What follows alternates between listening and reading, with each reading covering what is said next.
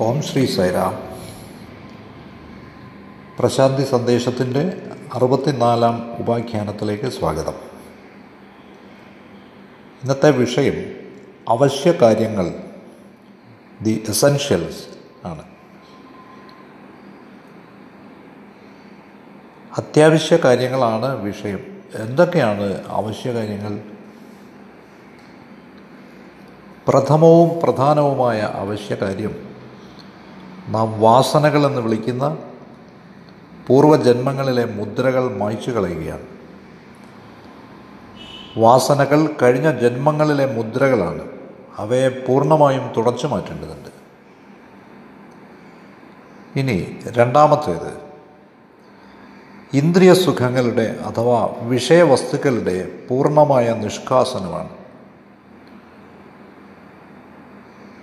നാം ഇന്ദ്രിയ വിഷയങ്ങളാൽ വ്യാമോഹിക്കപ്പെടാതെ അവയാൽ പാടെ ആകർഷിക്കപ്പെടാതെ മാറി നിൽക്കണം എന്നതാണ് രണ്ടാമത്തെ ആവശ്യകാര്യം. എന്താണ് മൂന്നാമത്തെ ആവശ്യതത്വം? അതിതാണ്. അത് സാധ്യമാവണമെങ്കിൽ ഒറ്റ കാര്യം കൊണ്ടേ നടക്കൂ. നമ്മുടെ ഭഗവാന്റെ പാദപത്മങ്ങളിൽ ശരണം പ്രാപിക്കുക. നമുക്ക് എല്ലാ കാര്യവും സ്വയമേ നിർവഹിക്കാനാവില്ല. എനിക്ക് സ്വയമേ ആത്മനിയന്ത്രണം ഉണ്ടാവും എന്ന് എനിക്ക് പറയാനാവില്ല. ഇല്ല. എന്റെ എല്ലാ പൂർവജന്മ മുദ്രകളും ഞാൻ മായ്ച്ചു കളയുമെന്ന് വാസനാക്ഷയം വരുത്തുമെന്ന് എനിക്ക് പറയാനാവില്ല. അത് അസാധ്യമാണ്. ഇവ രണ്ടും ഈശ്വരന്റെ ഇടപെടൽ കൊണ്ടേ ഈശ്വര സഹായത്താലെ അവിടുത്തെ പാദപങ്കജത്തിൽ പൂർണ ശരണാഗതി കൊണ്ടേ നിറവേറാനാവും. ഇനി അവസാനമായി മൗനം എന്ന അവസ്ഥ. നിങ്ങളുടെ ദയാപൂർവമുള്ള പരിഗണനയ്ക്കായി കൊണ്ടുവരാൻ ഞാൻ ഉദ്ദേശിക്കുന്ന അവശ്യ കാര്യങ്ങൾ ഇവയാണ്. പ്രഥമവും പ്രധാനവുമായത് പൂർവജന്മങ്ങളിലെ മുദ്രകൾ മായ്ച്ചു കളയുകയാണ്. വാസനാക്ഷയം ആണ്. എന്തുകൊണ്ട് പൂർവജന്മങ്ങളിലെ മുദ്രകൾ നാം മായ്ച്ചു കളയണം എന്ന് നമ്മൾ അതിശയിച്ചേക്കാം. എനിക്ക് പൂർവജന്മ വാസനകളുണ്ടെന്ന് എനിക്കെങ്ങനെ അറിയാം? നിങ്ങളുടെ മനോഭാവം കൊണ്ട് നിങ്ങളുടെ പെരുമാറ്റം കൊണ്ട് നിങ്ങളുടെ പൂർവജന്മ വാസനകൾ അറിയാം. സൂക്ഷ്മ നിരീക്ഷണം കൊണ്ടും നിങ്ങൾക്കതറിയാം. പൂർണ ജാഗ്രതയുണ്ടായിട്ടും ഗൗരവമായി പരിശ്രമിച്ചിട്ടും പൂർണമായ ദൃഢനിശ്ചയമുണ്ടെന്നാലും ചില ആളുകൾക്ക് അവരുടെ ശീലങ്ങൾ ഉപേക്ഷിക്കാനാവുന്നില്ല. അവരുടെ ചില ശീലങ്ങളിൽ നിന്ന് മനോഭാവത്തിൽ നിന്ന് പെരുമാറ്റ ശീലങ്ങളിൽ നിന്ന് പുറത്തു കിടക്കാൻ അവർക്ക് കഴിയുന്നില്ല. എന്തുകൊണ്ട്? ഇതിനർത്ഥം കഴിഞ്ഞ ജന്മങ്ങളിലെ വാസനകളായി ഈ പ്രവണതകൾ അവരിലുണ്ടായിരുന്നു എന്നാണ്. ശരി. ഈ മുദ്രകൾ വാസനകൾ എങ്ങനെ നീക്കം ചെയ്യാം എന്നതാണ് ചോദ്യം. ഇതിന് ഒരു പരിഹാരമേ ഉള്ളൂ. ആത്മനെ പറ്റിയുള്ള അവബോധം തത്വജ്ഞാനം ആണത്. തത്വജ്ഞാനം ആത്മനെ പറ്റിയുള്ള അറിവ് ആധ്യാത്മിക ബോധം മാത്രമാണ് പൂർവവാസനകൾ നീക്കം ചെയ്യാനുള്ള വാസനാക്ഷയമെന്ന് നിങ്ങൾ വിളിക്കുന്നതിനുള്ള ഏക പോംവഴി ശരി നാം ചോദിച്ചേക്കാം. എന്താണ് ഇതിനാവശ്യം അത് അത്യാവശ്യമാണ്. നമ്മുടെ നിത്യജീവിതത്തിൽ നമ്മുടെ കടങ്ങൾ ബാധ്യതകൾ തീർക്കുന്നതിനൊപ്പം ഇപ്പോഴത്തെ വരുമാനത്തിൽ നിന്ന് കുറച്ച് പണം മിച്ചം വയ്ക്കുകയും വേണം. ഇപ്പോഴത്തെ വരുമാനത്തിൽ നിന്ന് ഞാൻ കുറച്ച് പണം മിച്ചം വയ്ക്കണം. അതേസമയം എന്റെ എല്ലാ ബാധ്യതകളും കടങ്ങളും ഞാൻ വീട്ടുകയും വേണം. കടബാധ്യതകൾ തീർക്കുന്നത് വാസനാക്ഷയത്തിന് പൂർവവാസനകൾ നീക്കം ചെയ്യുന്നതിന് സമാനമാണ്. ഇപ്പോഴത്തെ വരുമാനത്തിൽ നിന്ന് സമ്പാദിക്കുന്നതാണ് തത്വജ്ഞാനം. ആത്മനെക്കുറിച്ചുള്ള അറിവ് ആത്മാന്വേഷണം എന്ന് നാം വ്യവഹരിക്കുന്നത്. അതിനാൽ ആധ്യാത്മിക അന്വേഷണം കൊണ്ട് ഒരേ സമയം ഇത് രണ്ടും സാക്ഷാത്കരിക്കുന്നു. ഒന്നാമതായി നിങ്ങൾക്ക് ഭാവിയിലേക്കായി സമ്പാദിക്കാം. പൂർവവാസനകൾ മുഴുവനും നീക്കം ചെയ്യാം. കടങ്ങൾ തീർക്കാം. ഇനി ഞാൻ രണ്ടാമത്തെ കാര്യത്തിലേക്ക് നിങ്ങളുടെ ശ്രദ്ധ ക്ഷണിക്കാൻ ആഗ്രഹിക്കുന്നു.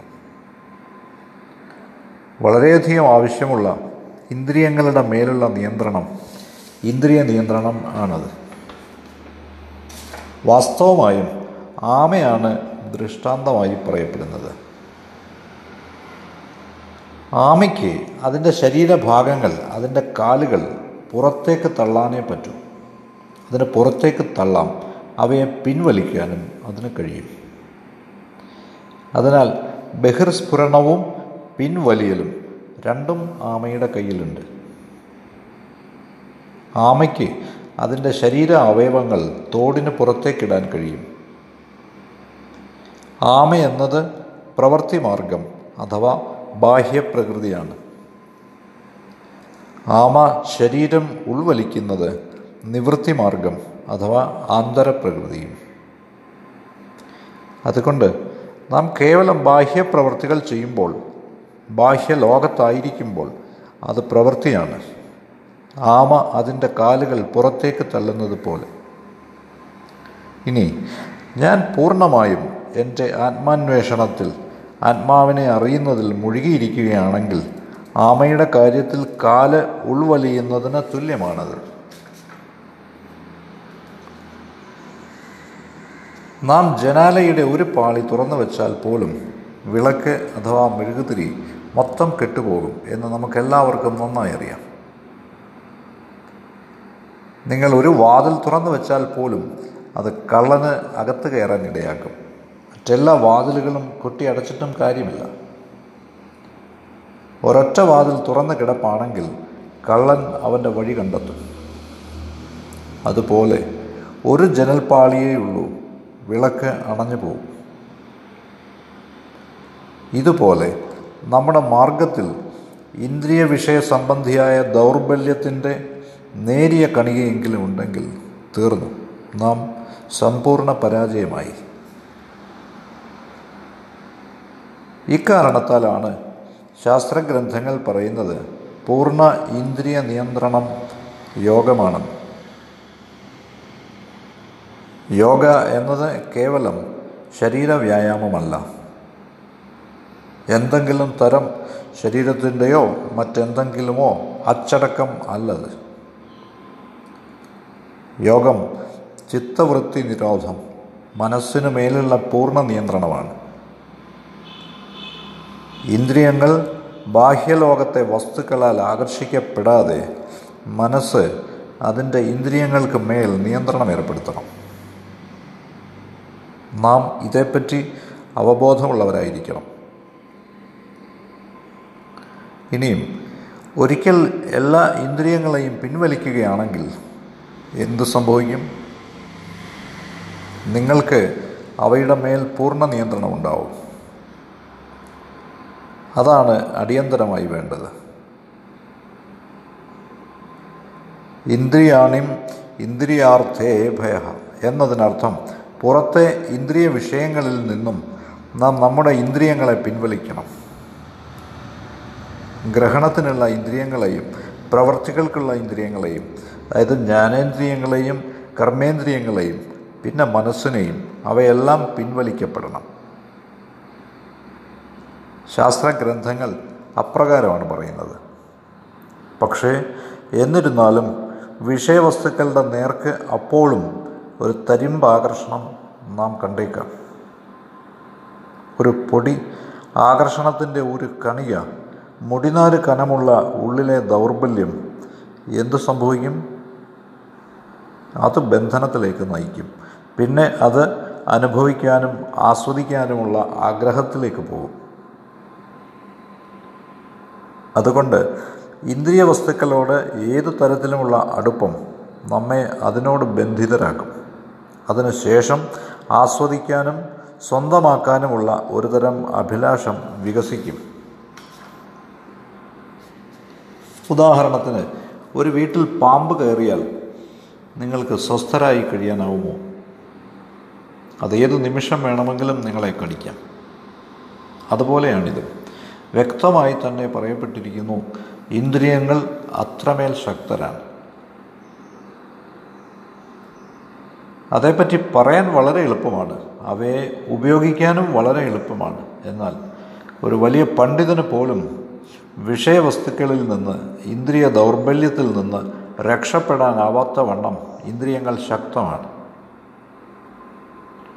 കാരണം അവരുടെ ഇന്ദ്രിയങ്ങൾ വളരെ വളരെ ശക്തമാണ്. ഒരു മഹാപണ്ഡിതന് കൂടി ഇക്കാര്യത്തിൽ വിപശ്ചിന്ത തന്റെ മനസ്സിനെ നിയന്ത്രിക്കുവാൻ കഴിയുന്നില്ല. വാസ്തവത്തിൽ അവ നിങ്ങളെ ഈ പ്രസഭത്തിലേക്ക് വഴിച്ചിഴിക്കുന്നു തള്ളുന്നു. ഈ വിഷയവസ്തുക്കളിലേക്ക് ബലാത്കാരേണ നിങ്ങൾ വലിച്ചിഴയ്ക്കപ്പെടുന്നു. ഇങ്ങനെയാണ് ശാസ്ത്രഗ്രന്ഥങ്ങൾ പറയുന്നത്. അതുകൊണ്ട് ആരംഭത്തിലെ പ്രവണത അറിയുക. മനസ്സ് ഏത് ദിശയിലാണ് ചിന്തിക്കുന്നതെന്ന് അറിഞ്ഞ് മനസ്സിന്റെ പാത പിന്തുടരുക. മനസ്സ് ബാഹ്യ വിഷയ വസ്തുക്കളാൽ ആകർഷിക്കപ്പെട്ട് ഇന്ദ്രിയങ്ങളോട് പ്രവർത്തിക്കാൻ ആവശ്യപ്പെടുന്നത് ഏതു ദിശയ്ക്കാണെന്ന് ഗ്രഹിക്കുക. നിരീക്ഷിക്കുക ജാഗ്രതയോടെ ഇരിക്കുക. അതാണ് പറയുന്നത്. താനി സർവാണി സംയമ്യ. അർത്ഥം മനസ്സിലാക്കുക പിന്തുടരുക ജാഗ്രതയോടെ ഇരിക്കുക. ഇനി നിങ്ങൾ അത്രമാത്രം ജാഗ്രതയോടെ ഇരിക്കണം. എന്നെ എന്റെ കണ്ണുകളെ ആകർഷിക്കുന്ന ഒരു വസ്തു ഇതാ. ഇതാ എന്റെ ശ്രോത്രങ്ങളെ ആകർഷിക്കുന്ന ശബ്ദം. എന്റെ ചെവികളെ ആകർഷിക്കുന്ന വസ്തു ഇതാ. എന്റെ നാസികകളെ ആകർഷിക്കുന്ന ഗന്ധം ഇതാ. അതിനാൽ അഞ്ച് ഇന്ദ്രിയങ്ങളും ബാഹ്യ വിഷയ വസ്തുക്കളാൽ ആകർഷിക്കപ്പെടുന്നു. ഞാൻ അതിൽ ബദ്ധശ്രദ്ധനാവണം. എന്റെ ശ്രദ്ധ അതിൽ കേന്ദ്രീകരിക്കണം. യുക്താഹ പൂർണ ശ്രദ്ധയുള്ളവനാവണം. ജാഗ്രതയുള്ളവനാവണം. ഇനി മറ്റൊരു വഴിയുണ്ട്. യോഗ എന്ന് അറിയപ്പെടുന്നത്. യോഗ എന്നതുകൊണ്ട് അവർ ഉദ്ദേശിക്കുന്നത് നിയന്ത്രണം പാലിക്കുകയാണ്. ശരി. ഞാൻ അതും ഇതും തിന്നുന്നില്ല. മൊത്തത്തിലുള്ളൊരു നിയന്ത്രണം എന്നേ ഞാൻ ഉദ്ദേശിക്കുന്നുള്ളൂ. എനിക്ക് മധുരം ബലഹീനതയാണ്. ഇനി ഞാൻ മേലിൽ മധുരം കഴിക്കുന്നില്ല. ശരി. ഞാൻ എന്റെ നാവിനെ നിയന്ത്രിക്കുകയാണ്. അല്ലേ? ഇതേപോലെ നിങ്ങൾക്ക് നിങ്ങളുടെ അഞ്ച് ജ്ഞാനേന്ദ്രിയങ്ങളെയും വരുതിയിലാക്കാം. നിയന്ത്രിക്കുകയാണെന്ന് നിങ്ങൾ കരുതിയേക്കാം. പക്ഷേ എന്റെ സുഹൃത്തെ നിങ്ങൾ താൽക്കാലികമായാണ് നിയന്ത്രിക്കുന്നത്. എന്നാൽ അവ വേണമെന്ന് അവ ഉണ്ടാവണമെന്ന് അവയെ അനുഭവിക്കണമെന്ന് അവയെ ആസ്വദിക്കണമെന്ന് ഒരു ആന്തരത്വര ആന്തര അഭിലാഷമുണ്ടായിരിക്കും ഇത് സ്വാഭാവികമായി സംഭവിക്കുന്നു. ആന്തര അഭിലാഷമുണ്ടായിരിക്കും പുറമേ നിങ്ങൾ നിയന്ത്രണം പാലിച്ചേക്കാം. പക്ഷേ സ്വന്തമാക്കാനും നുകരാനും ആന്തരമോഹമുണ്ട്. അതിനെ നിങ്ങൾക്ക് നിയന്ത്രിക്കാനാവില്ല. ഞാൻ എന്റെ ആഹാരശീലങ്ങളിൽ നിയന്ത്രണം കൊണ്ടുവരികയാണെന്നിരിക്കട്ടെ. അതും ഇതും കഴിക്കാനായി അതും ഇതും രുചിക്കാനായി ഒരു ആന്തരത്വരയുണ്ടായിരിക്കും. കേവലം ഉപവാസം കൊണ്ടൊന്നും രക്ഷയില്ല. വിഷയ വിനിവർത്തന്തി നിരാഹാരസ്യ ദേഹിന. കേവലം ഉപവാസം കൊണ്ട് നിങ്ങൾക്ക് സ്വയം പിൻവലിയാനാവില്ല. കാരണം അപ്പോഴും ആഗ്രഹങ്ങളുണ്ടാവും. ഇതുപോലെ ശബ്ദം ചെവിക്ക് ആഹാരമാണ് ചിന്ത മനസ്സിന് ആഹാരമാണ് ത്വക്കിന് സ്പർശം ആഹാരമാണ് പുറത്തെ സകല കാഴ്ചകളും കണ്ണുകൾക്ക് ഒരുതരം ആഹാരമാണ്. അതുകൊണ്ട് ആഹാരം ഈ ഇന്ദ്രിയങ്ങൾക്ക് ഇഷ്ടമാവുന്ന തരത്തിൽ വ്യത്യസ്ത മാർഗങ്ങളിൽ ലഭ്യമാണ്. തൽക്കാലത്തേക്ക് നിയന്ത്രണം പാലിക്കുന്നത് വഴി അതിൽ നിന്ന് നിങ്ങൾക്ക് പൂർണ മോചനമായി എന്നില്ല. ഇല്ല കാരണം അതിന്റെ കുറച്ച് അംശം അവിടെ അവശേഷിക്കുന്നുണ്ടാവും. രസോപ്യസ്യ പരം ദൃഷ്ട നിവർത്തതേ ആന്തരത്വര ആന്തര ആകർഷണം ആന്തരമോഹം ആന്തര വശീകരണം ആന്തര അഭിനിവേശം ഉണ്ടാവും. അതിന്റെ ഒരു കണിക പോലും ഉണ്ടെങ്കിൽ ഇന്നല്ലെങ്കിൽ ഒരിക്കൽ നിങ്ങളതിന് ഇരയായി ഇരയായിത്തീരും. അപ്പോൾ അതിൽ നിന്ന് എങ്ങനെ രക്ഷപ്പെടും? കരുണാമയനായ ഭഗവാൻ നമുക്ക് പരിഹാരവും തരുന്നു. ഈശ്വര സാമീപ്യത്തിൽ ആ ദിവ്യശക്തിയാൽ നമുക്ക് ഈ ആകർഷണങ്ങളെയെല്ലാം ആന്തരത്വരകൾ ഉൾപ്പെടെ വിഷയവസ്തുക്കളോടുള്ള ഈ അഭിനിവേശം ഉൾപ്പെടെ തുടച്ചു നീക്കാനാവും. കേവലം ബാഹ്യമായ നിരാശമല്ല ആന്തര നിരാശമാണ് ആന്തരമായി നശിപ്പിക്കുകയാണ്. ശാസ്ത്രഗ്രന്ഥങ്ങൾ ഇത് വ്യക്തമായി പറയുന്നുണ്ട്. പരം ദൃഷ്ട്വ നിവർത്തത്തെ ദിവ്യശക്തിയുള്ള ഈശ്വരനെ പറ്റി ഒരു വട്ടം ചിന്തിച്ചാൽ നിങ്ങൾക്ക് ഉറപ്പായും നിയന്ത്രിക്കാം. പൂർണ നിയന്ത്രണം പാലിക്കാം. ആന്തരമായും ബാഹ്യമായും. ഈശ്വരന് ശരണാഗതി അടയുമ്പോൾ എന്താണ് സംഭവിക്കുന്നത്? അവിടുത്തോട് പ്രാർത്ഥിക്കുമ്പോൾ എന്താണ് സംഭവിക്കുന്നത്?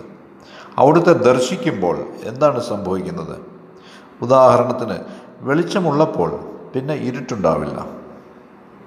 ഇതുപോലെ ജ്ഞാനത്തിന്റെ ദീപ്തിയുണ്ടെങ്കിൽ വിഷയവസ്തുക്കളോടുള്ള അഭിനിവേശമാകുന്ന അന്ധകാരം ഉണ്ടാവാൻ തരമില്ല. സുവ്യക്തമായി പ്രസ്താവിക്കപ്പെട്ടിരിക്കുന്നത് പോലെ അതിന്റെ തരിമ്പെങ്കിലും ഉണ്ടെങ്കിൽ അത് നമ്മെ വലിച്ചു താഴ്ത്തും. ശാശ്വതമായി ഈശ്വരശക്തി മാത്രമേ നമ്മെ സഹായിക്കൂ. ദിവ്യശക്തി കൊണ്ട് നിങ്ങളൊരു യജമാനനാകും മാസ്റ്ററാകും എന്ന് പറയപ്പെടുന്നു. നിങ്ങൾക്കറിയാം യജമാനൻ വീട്ടിൽ വരുമ്പോൾ വളർത്തു നായ്ക്കൾ വാലാട്ടിക്കൊണ്ട് അടുത്തെത്തും. വാലാട്ടിക്കൊണ്ട്. എന്നാൽ ഒരു അപരിചിതൻ വരുമ്പോഴാകട്ടെ അതേ നായ വളരെ ശൗര്യമുള്ളവനാകും. അതിനാൽ യജമാനനെത്തുമ്പോൾ അവ വാലാട്ടും. വാൽ വളരെ മൃദുവായിരിക്കും. അപരിചിതർക്കോ അത് വളരെ വന്യമായിരിക്കും. അതിനാൽ നമ്മുടെ പ്രകൃതം അനുസരിച്ച് ഇന്ദ്രിയങ്ങൾ വന്യമാകുന്നു. എന്നാൽ ഈശ്വരന്റെ സഹായമുണ്ടെങ്കിൽ അവ വാലാട്ടിക്കൊണ്ട് മെരുങ്ങുന്നു. വസേഹി യസ്യ ഇന്ദ്രിയാണി. അവ നിങ്ങൾക്ക് കീഴടങ്ങുന്നു. അവ നിങ്ങളുടെ നിയന്ത്രണത്തിൽ വരുന്നു. അതാണ് ശാസ്ത്രഗ്രന്ഥങ്ങൾ പറയുന്നത്. അപ്പോൾ നിങ്ങളുടെ അനുഭവം എന്താവും? നിങ്ങളുടെ അനുഭവം ഇതാവും. നിങ്ങൾ ആഗ്രഹിക്കുന്നതെല്ലാം നിങ്ങൾ ആശിക്കാത്തതെല്ലാം നിങ്ങൾ നിയന്ത്രിച്ചതൊക്കെ ചുറ്റുമുള്ളതൊക്കെ നിങ്ങൾ ഉൾപ്പെടെ ആ ദിവ്യ വിശ്വരൂപമല്ലാതെ മറ്റൊന്നുമല്ല. നിങ്ങൾ അടിസ്ഥാനപരമായി ആ ദിവ്യമായ സച്ചിദാനന്ദമാണെന്ന് നിങ്ങൾക്ക് മനസ്സിലാവും. മുഴുവൻ ലോകവും സച്ചിദാനന്ദമാണ്. അതാണ് മനസ്സിലാവുക. ഈ പ്രപഞ്ചം മുഴുവനും നിങ്ങളുടെ സ്വന്തം പ്രതിബിംബമാണ്. വിശ്വത്തിന്റെ ചെറു പതിപ്പാണ് നിങ്ങളുടെ ദിവ്യാത്മാവ് മഹത്തായ ആ സത്ത. ആത്മാവ് തന്നെ വിശ്വം. ആത്മാവില്ലാതെ വിശ്വം താറുമാറാവും. നാം അത് മനസ്സിലാക്കണം. ആത്മാവിൽ നിന്നും വിഭിന്നമായി ഒന്നുമില്ല. ന അന്യോഹം തസ്മാത്. അന്യമായി യാതൊന്നുമില്ല. ഇതേപ്പറ്റി ബോധവാനായിരിക്കുക. ഇനി അവസാനമായി മൗനം നിശബ്ദത ആണ്. മൗനം എന്തെന്ന് ബൃഹദാരണ്യകോപനിഷത്ത് വ്യക്തമായി പറയുന്നുണ്ട്. സംസാരിക്കാതിരിക്കുന്നതാണ് മൗനം എന്നാണ് നാം ധരിച്ചിട്ടുള്ളത്. അല്ല സുഹൃത്തെ അത് അതിലും മീതയാണ്. ചുണ്ടുകൾ ചേർത്ത് വയ്ക്കുന്നത് മൗനമാണോ? അല്ല അല്ല. ബൃഹദാരണ്യകോപനിഷത്ത് മൗനത്തെ ഇപ്രകാരം നിർവചിക്കുന്നു. ഓരോന്നും ആത്മാവാണ് അത്രമാത്രം. അനാത്മാ എന്നൊന്നില്ല. എല്ലാ കാര്യങ്ങളും ആത്മാവ് തന്നെ. അനാത്മാവ് എന്നൊരെണ്ണം നിലനിൽക്കുന്നതേയില്ല. അതുകൊണ്ട് ആത്മബോധമുള്ളവൻ മൗനിയാവും. ബൃഹദാരണ്യ ഉപനിഷത്ത് നിർവചിക്കുന്നതനുസരിച്ച് ഇതാണ് ശരിയായ മൗനം. അപ്പോൾ എന്തു സംഭവിക്കും? നിങ്ങൾ നോക്കുന്നിടത്തൊക്കെ നിങ്ങളുടെ ദൃഷ്ടിയാണ് നിങ്ങൾ കാണുക. കാഴ്ച വസ്തുവിനെയല്ല. നിങ്ങൾ അതിനെ നോക്കുകയാണ്. അത് ഇനിമേൽ നിങ്ങളുടെ കാഴ്ചയല്ല. നിങ്ങളുടെ കാഴ്ചയെപ്പറ്റി നിങ്ങൾ ബോധവാനാണ് ദൃശ്യത്തെപ്പറ്റിയില്ല. കാണുന്നതിനെപ്പറ്റി നിങ്ങൾക്ക് അവബോധമുണ്ട് ദൃശ്യത്തെക്കുറിച്ചില്ല. കേൾവിയെപ്പറ്റി നിങ്ങൾ അറിയുന്നു പക്ഷേ കേട്ടതിനെ പറ്റിയില്ല അതുകൊണ്ട് ഈ ബോധം യുക്താഹ ഈ ജ്ഞാനം കാണുന്നതിനുള്ള കഴിവ് കേൾക്കുന്നതിനുള്ള കഴിവ് മണക്കുന്നതിനുള്ള കഴിവ് ഇക്കാര്യങ്ങൾക്കൊക്കെ നിങ്ങൾക്ക് അവബോധമുണ്ട്. എന്നാൽ കാണുന്ന ദൃശ്യമോ ശബ്ദമോ മറ്റെന്തെങ്കിലുമോ സ്പർശിക്കുന്ന വസ്തുവോ മണക്കുന്ന പൂവോ അല്ലെങ്കിൽ മറ്റു വല്ലതുമോ നിങ്ങളെ ബാധിക്കുന്നില്ല. നിങ്ങൾ കാണുന്ന വസ്തുക്കളൊന്നുമില്ല. ദൃശ്യം വിസ്മൃതമാവുന്നു. നോട്ടം മാത്രം. യുക്താഹ. ഓ ദൈവമേ ഇത് സാധ്യമാണോ? അതെ അതിനൊരു പരിഹാരമുണ്ട്. എന്താണത്? നിങ്ങൾ എനിക്ക് ശരണാഗതി അടയുകയാണെങ്കിൽ വരുവിൻ എന്റെ അരികിൽ വരൂ. ബാക്കിയൊക്കെ ഉപേക്ഷിക്കൂ. ഞാൻ നിന്നെ നോക്കിക്കൊള്ളാം. ഞാനിവിടെയുള്ളപ്പോൾ ഭയമെന്തിന്? നിങ്ങളുടെ ദുരിതങ്ങൾ ഏറ്റെടുക്കുന്നതിനായാണ് ഞാൻ വന്നിട്ടുള്ളത്. ഇങ്ങനെയാണ് ബാബ പറയുന്നത്. നിങ്ങളുടെ ഭാരമെല്ലാം എന്റെ കാൽച്ചുവട്ടിൽ ഇറക്കി വെച്ചിട്ട് അനുഗ്രഹവും വാങ്ങി തിരികെ പോവുക. ഇതാണ് ബാബ പറയുന്നത്. ഇതുപോലെ ഒരിക്കൽ ഈ മത്പരാഹ ശരണാഗതി പ്രാപിച്ചാൽ പിന്നെ വരൂ. ആ ആത്മപരാ ആയ പ്രഭുവിന് വിട്ടേക്കൂ. അർത്ഥം നിങ്ങളുടെ ആത്മാവിനെ ശരണം പ്രാപിക്കുക. ആ അദ്വൈത ഭാവത്തിന് അപ്പോൾ നിങ്ങൾക്ക് നേട്ടമുണ്ടാകും. അതുകൊണ്ട് അത്യാവശ്യ കാര്യങ്ങളെക്കുറിച്ചുള്ള ഈ ലഘുപ്രഭാഷണത്തിൽ എനിക്കിവ വ്യക്തമാക്കാനായി എന്ന് ഞാൻ കരുതുന്നു. ജന്മമുദ്രകൾ മായ്ച്ചു കളയുക വാസനാക്ഷയം. നമ്മുടെ ഇന്ദ്രിയങ്ങളുടെ മേലുള്ള പൂർണ നിയന്ത്രണം ഇന്ദ്രിയ നിഗ്രഹം. പാദപങ്കജങ്ങളിലുള്ള ശരണാഗതി. ഉള്ളിലുള്ള ആത്മാവിന്റെ പ്രകാശവും തേജസ്സും നിങ്ങൾ തിരിച്ചറിഞ്ഞു കഴിഞ്ഞാൽ ഓരോന്നും ആ ആത്മാവിന്റെ പ്രകടനമല്ലാതെ മറ്റൊന്നുമല്ലെന്ന തിരിച്ചറിവിൽ നിങ്ങൾ മൗനിയുടെ അവസ്ഥയിലാവും. വിശ്വത്തിൽ അനാത്മ എന്നൊന്നില്ലെന്ന് ബോധ്യമാവും. നിങ്ങളുടെ ക്ഷമയ്ക്ക് നിങ്ങളുടെ സമയത്തിന് നന്ദി. സൈറാം